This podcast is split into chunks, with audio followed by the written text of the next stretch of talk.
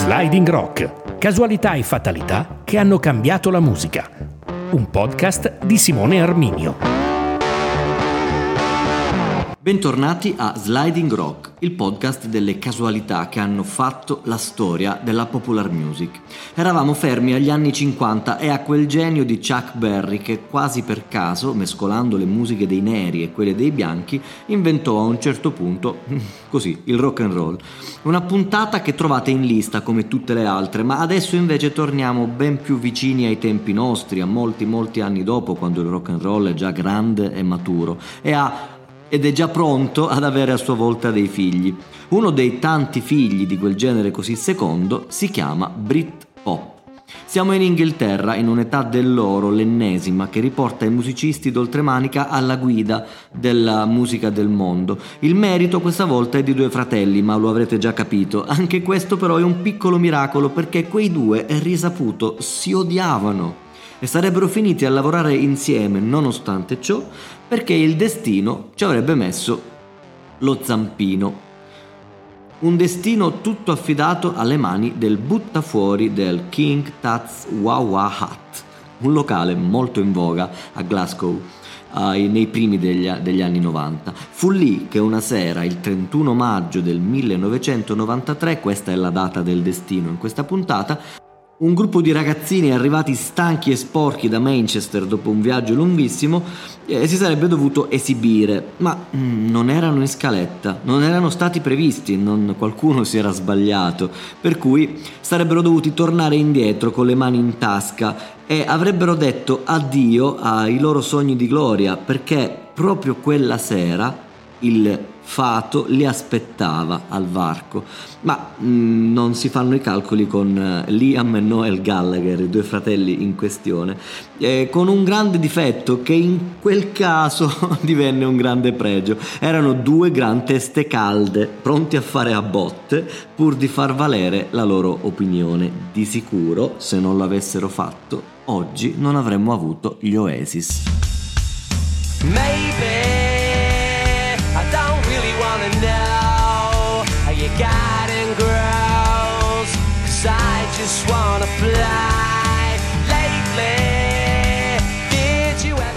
Ma come erano arrivati gli Oasis fino a Glasgow in Scozia?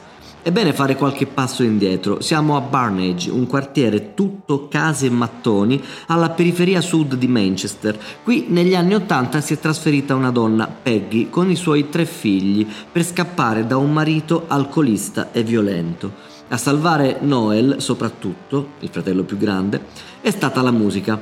Da sempre appassionato, il ragazzo si è rifugiato nello studio della chitarra e l'ha imparata anche discretamente, ma non al punto da diventare un vero musicista. Inizia però a bazzicare nel mondo della musica di Manchester e dintorni e qualcosa di buono alla fine arriva per lui. Il ragazzo, giovanissimo, neanche ventenne, diventa a un certo punto infatti il tecnico delle chitarre per gli Inspiral Carpets, una band mh, nata in quegli anni e a metà tra l'indie rock e il neo psichedelico, che proprio in quegli anni era tornato un po' in voga. E dal 1988 al 1991, nei loro anni di gloria, eh, questi ragazzi avevano avuto la possibilità di fare un tour mondiale a cavallo tra gli Stati Uniti e il Giappone e, e quindi la possibilità di portare con sé un, uno staff un po' più eh, corposo dei soliti due o tre che eh, potevano viaggiare con loro. Così avevano preso a bottega il giovanissimo Noel, eh, il quale li aveva seguiti con entusiasmo, convinto che un'esperienza del genere lo avrebbe arricchito, se non economicamente, quello non c'era rischio, perlomeno con le esperienze maturate. Beh, non si sbagliava.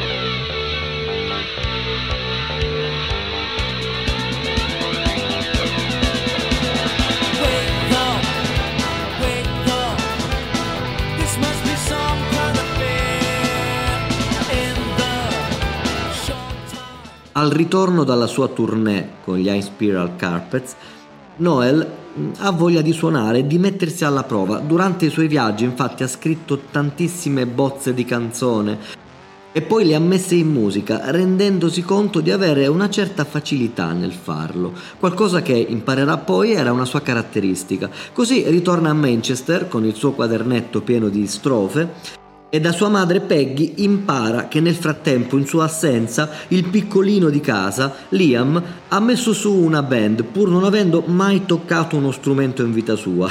Noel si sente un po' colto nel, nell'orgoglio, dice ma come il musicista di famiglia sono io? Liam non ha mai fatto niente del genere. E così si convince di andare ad ascoltare suo fratello minore anche soltanto per mh, mm, poterlo denigrare in questa sua nuova fase. Eh, solo una cosa in realtà lo rende più benevolo, quando scopre che il nome della band, che all'inizio si chiamava Rain, eh, con l'arrivo di Liam è diventato Oasis. E Noel ha un sussulto perché la scritta Oasis faceva bella mostra di sé in un poster che campeggiava nella cameretta di quando loro due erano piccoli.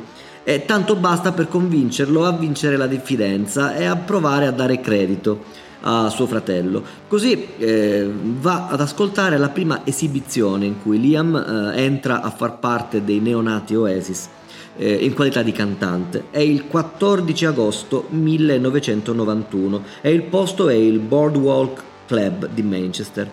Si tratta di una serata a calderone, di quelle che andavano molto voga, in voga negli anni 90, piena di artisti emergenti, di, di, di, cambi di palco un pochettino rocamboleschi e di canzoni buttate lì alla, alla rinfusa.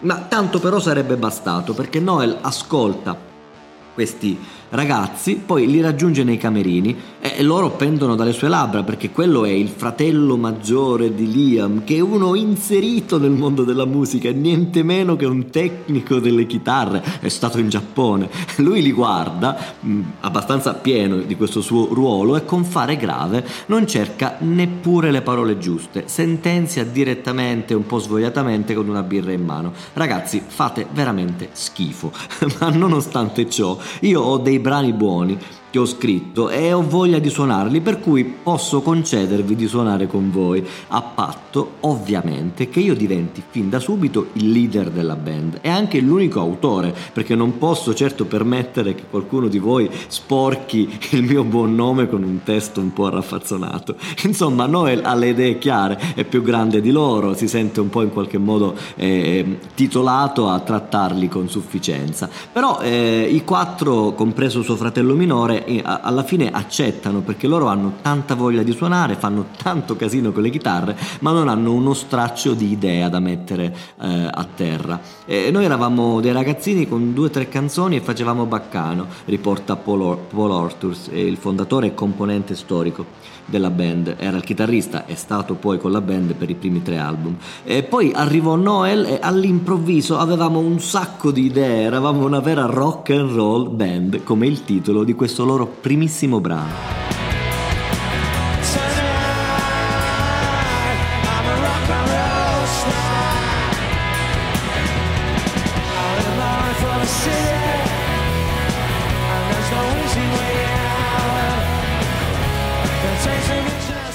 Ecco, fatti gli Oasis, a questo punto non resta che diventare famosi o perlomeno provarci.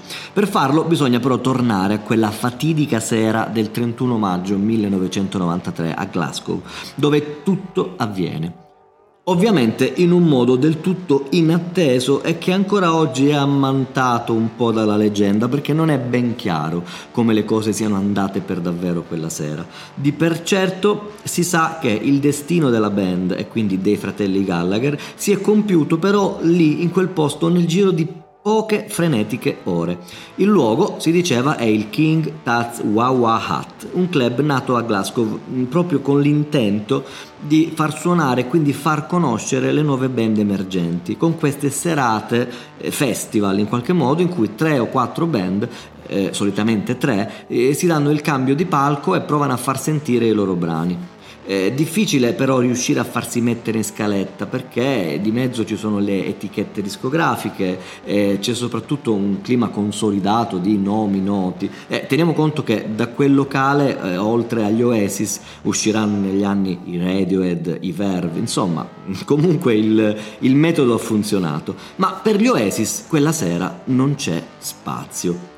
Ci arriviamo. Loro sono lì perché le Sister Lovers, un gruppo eh, che condivide con gli Oasis eh, la, il muro divisorio in sala prove, le Sister Lovers sono dall'altro lato e di qua ci sono gli Oasis che provano in uno stanzone in cui campeggia una bandiera dell'Inghilterra e questo fa di loro potenzialmente ehm, un gruppo di ragazzi schierati a destra per quelle che sono le, ehm, i simboli che all'epoca e potevano in qualche modo fare, far intuire eh, ideali politici. Questa cosa ovviamente non aveva ragione d'essere, questo si sarebbe capito dopo, però all'epoca si era creato questo malinteso. E l'altro eh, grande poster invece era quello di John Lennon e Yoko Ono e invece su questo c'era ben poco da malintendere. I ragazzi erano comunque dei buoni ascoltatori di musica di un certo livello. Ecco, dai, dai Beatles soprattutto avevano preso tantissimo e anche alcuni brani, tra cui I'm the Walrus, eh, che poi avrà una storia in tutto ciò, in tutto quello che stiamo raccontando. Però adesso dobbiamo tornare indietro a quella sala prove, agli Oasis da un lato e, e, a, e, e alle Sister Lovers dall'altro. Eh, tra le Sister Lovers la cantante è eh, Debbie Turner, un'amica di Noel di vecchia data che si dia al caso ha appena mollato il suo ragazzo che insomma è un pezzo grosso anche se ha avuto delle alterne fortune e in quel momento non ha per nulla fortuna. Si chiama Alan McGee ed è eh, bazzica sempre attorno alle band perché eh, qualche anno prima, quasi dieci, ha giocato a creare la sua etichetta, la Creation Records, e ha iniziato a produrre cose anche interessanti con tantissimo seguito da parte della critica, ma con zero risultati economici e per il grande pubblico. Così nel tempo eh, spendi qui, spendi lì, l'etichetta è finita in forte affanno. L'ultimo grande colpo eh, lo hanno dato i My Bloody Valentine, un gruppo pur famoso che con la realizzazione di un album intitolato Loveless, eh, mandano definitivamente in bancarotta la Creation Records. Eh, l'etichetta sta per chiudere, poi arriva a salvarla, si fa per dire la, la, Sony, la grande multinazionale, che accetta di farsi carico di parte dei debiti, ma in cambio mette il suo cappello sull'etichetta e per qualche eh, tempo eh, Alan mm, medita di lasciare, vuole però continuare a eh, guardarsi attorno, sempre nella speranza di trovare prima o poi quella famosa gallina dalle uova d'oro sulle, sulla quale aveva riposto tutte le sue speranze e che finora invece non era mai arrivata.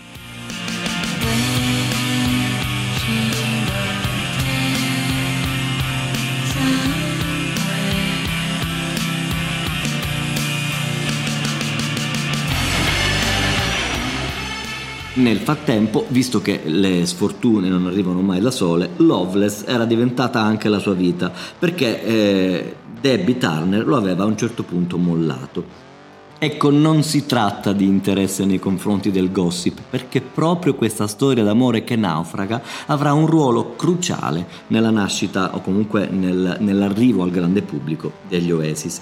Insomma, Debbie parla con Noel durante una pausa tra le prove e dice: Sai, noi andiamo a suonare in questo posto a Glasgow, c'è posto anche per voi, secondo me potrebbe piacervi. Ci sono delle band emergenti, ci facciamo sentire, potrebbe essere il vostro primo concerto con te, Noel entrato nel gruppo e Noel accetta, lo dice a, agli altri Oasis e insieme decidono che si potrebbe tentare. C'è solo un piccolo problema, per arrivare fino a Glasgow servono dei soldi, anche perché loro sono in cinque, gli strumenti sono tanti e in treno i costi sono davvero inaffrontabili. Così quella sera al bar, quasi per scherzare, con una birra in mano, parte una sorta di crowdfunding per cercare di raccogliere un po' di pound necessari a perlomeno a provare ad affittare un furgoncino. Ma eh, in realtà la gente che vuole, che vuole sostenere eh, questa avventura ce n'è, ce n'è tanta. Tra i loro amici tutti sono entusiasti di questa sortita della band dei loro amici, niente meno che fino a Glasgow, va sei ore di macchina. C'è solo un piccolo problema, quasi tutti vogliono andare con loro, per cui sono disposti a mettere dei soldi, ma vogliono anche un passaggio per essere presenti.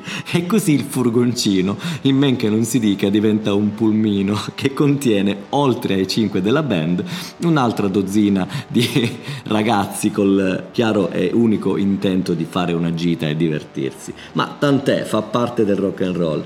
I soldi in ogni caso sono stati trovati, il furgone viene noleggiato. E la sera del 31, il pomeriggio del 31 maggio del 1993, eh, il gruppo degli Oasis con il suo seguito di clack un po' raffazzonata e lievemente alcolica parte da Manchester verso Glasgow, verso la storia degli Oasis che in quel momento sta per compiersi.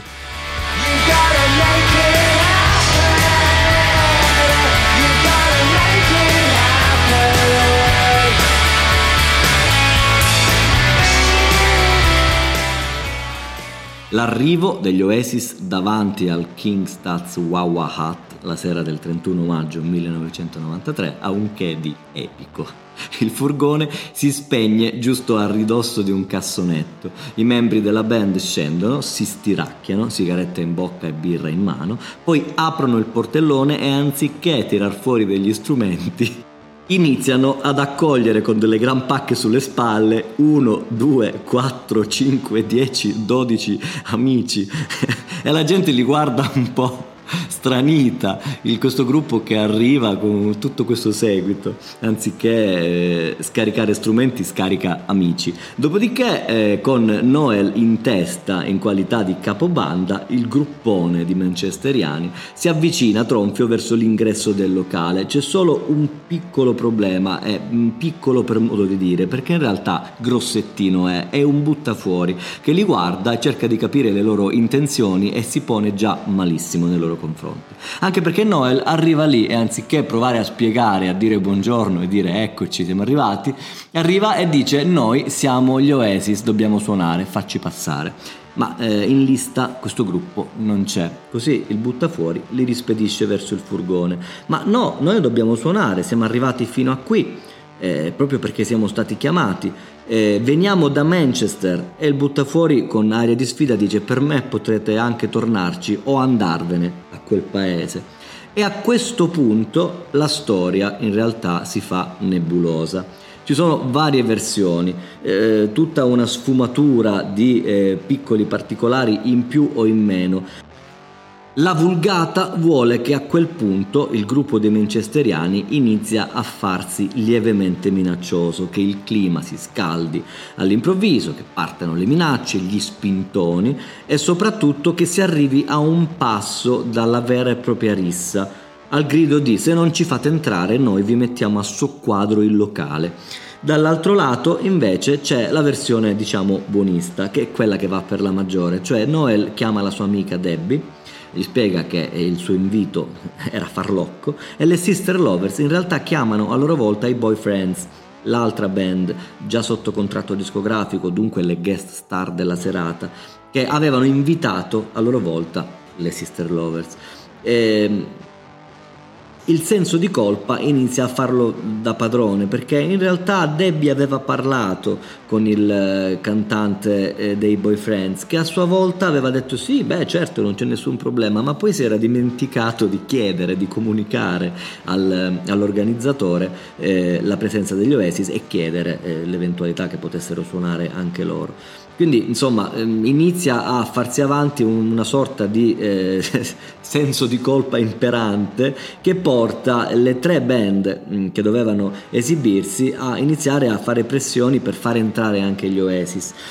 Ma non c'è posto, non c'è tempo, non c'è modo, ribattono gli organizzatori e la situazione arriva in stallo, siamo quasi all'inizio del concerto. C'è bisogno di una piccola spallata per smuovere un po' le acque e ce la mette ancora una volta il fato perché si dia il caso che il bassista dei Boyfriends conosce il fonico dei Teenage Fan Club, un'altra band in scaletta, la terza band, il quale a sua volta, come lavoro vero, in realtà fa il fonico degli High Spiral Carpets, proprio la band per la quale lavorava Noel. Insomma, i due si conoscono e si crea subito una sorta di cartello. Le tre band unite vanno dall'organizzatore e dicono: Benissimo, se non suonano quei ragazzi che sono arrivati apposta da Manchester, non suona nessuno di noi e il tuo pubblico può andarsene tranquillamente a casa senza consumare, senza pagare biglietto.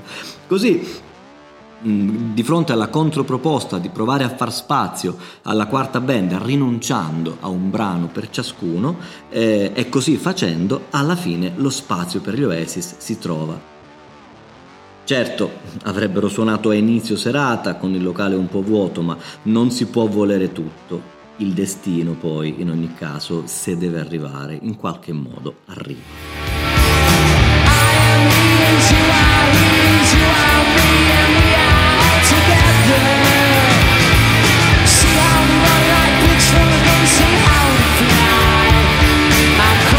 Derek Mackey, il batterista dei Boyfriends, ci riporta la cronaca e le sensazioni di quella prima esibizione degli Oasis con Noel. Dice che quando hanno iniziato a suonare, questi scalmanati di Manchester eh, erano rumorosissimi e che in sala, esclusi i loro amici arrivati da Manchester con loro, c'erano sì e no 12 persone Insomma, un clima che avrebbe demoralizzato chiunque, ma non Noel e soci, arrivati sul palco carichi e col chiaro intento di divertirsi. E per fortuna, perché si dia il caso che tra quelle 12 persone ci sia anche Alan McGee. Non sarebbe dovuto esserci in realtà, e lo sappiamo perché eh, la storia d'amore con Debbie Turner è finita malissimo, ma ecco l'ennesima casualità che fa la storia, perché eh, proprio pochi minuti prima dell'inizio del concerto, il buon Alan decide che, beh, mm, potrebbe fare un'improvvisata col solo intento di dar fastidio alla sua ex ragazza e mettersi lì, piazzarsi sotto al palco, a farsi guardare negli occhi mentre eh, Debbie cerca di esibirsi. Eh, e così decide proprio di farlo, di andare lì e cercare di rovinare quel, quell'esibizione. Si presenta, entra eh, nel locale giusto un minuto prima che un gruppo di ragazzini sul palco non inizi a fare un gran casino. Lui li ascolta però e ne rimane folgorato. Avrebbe detto dopo, erano così giovani, così casinisti, ma così naturalmente star, vestiti in un modo strambo. Liam, il cantante, si era presentato con una tuta sportiva e gli altri se ne stavano ciascuno per conto proprio sui divanetti. Noel io l'avevo già conosciuto qualche anno prima, ma non sapevo che fosse, eh, che avesse un proprio gruppo. Io lo conoscevo come tecnico delle chitarre e invece eccolo lì. Beh, e mentre comincia a pensare a queste cose e a concentrarsi su quello che in realtà quei ragazzi stanno cercando di fare, a un certo punto arriva il momento di I'm the Wars, la cover dei Beatles, fatta in un modo incredibile, con le chitarre sparate a mille che si sovrappongono una con l'altra, eh, la, la, la, la, semplicità, la genialità e la pulizia del brano dei Beatles totalmente stravolto da questi ragazzini ventenni di Manchester che sono lì a alzare gli amplificatori a palla per non far sentire i loro errori. E Alan McGee rimane totalmente sconvolto, così decide sul momento che lui quei ragazzi li deve conoscere. Allora eh, si rivolge al, al fonico e, e, gli chiede scusa ma chi è il manager di quelli lì? Il fonico scoppia a ridere, manager, sono dei ragazzini, sono arrivati qui per caso, non si capisce come, non dovevano suonare, non erano previsti e eccoli là. Eh sì, ma allora chi è il leader? È il cantante in tuta? Ma no, ma no, quello è il più piccolino, il, il, il vero leader è quello dietro, il fratello maggiore. Beh, vado a parlarci, si convinse Maggie. E così ecco che il destino degli Oasis, quasi per caso, anzi totalmente per caso, si compie.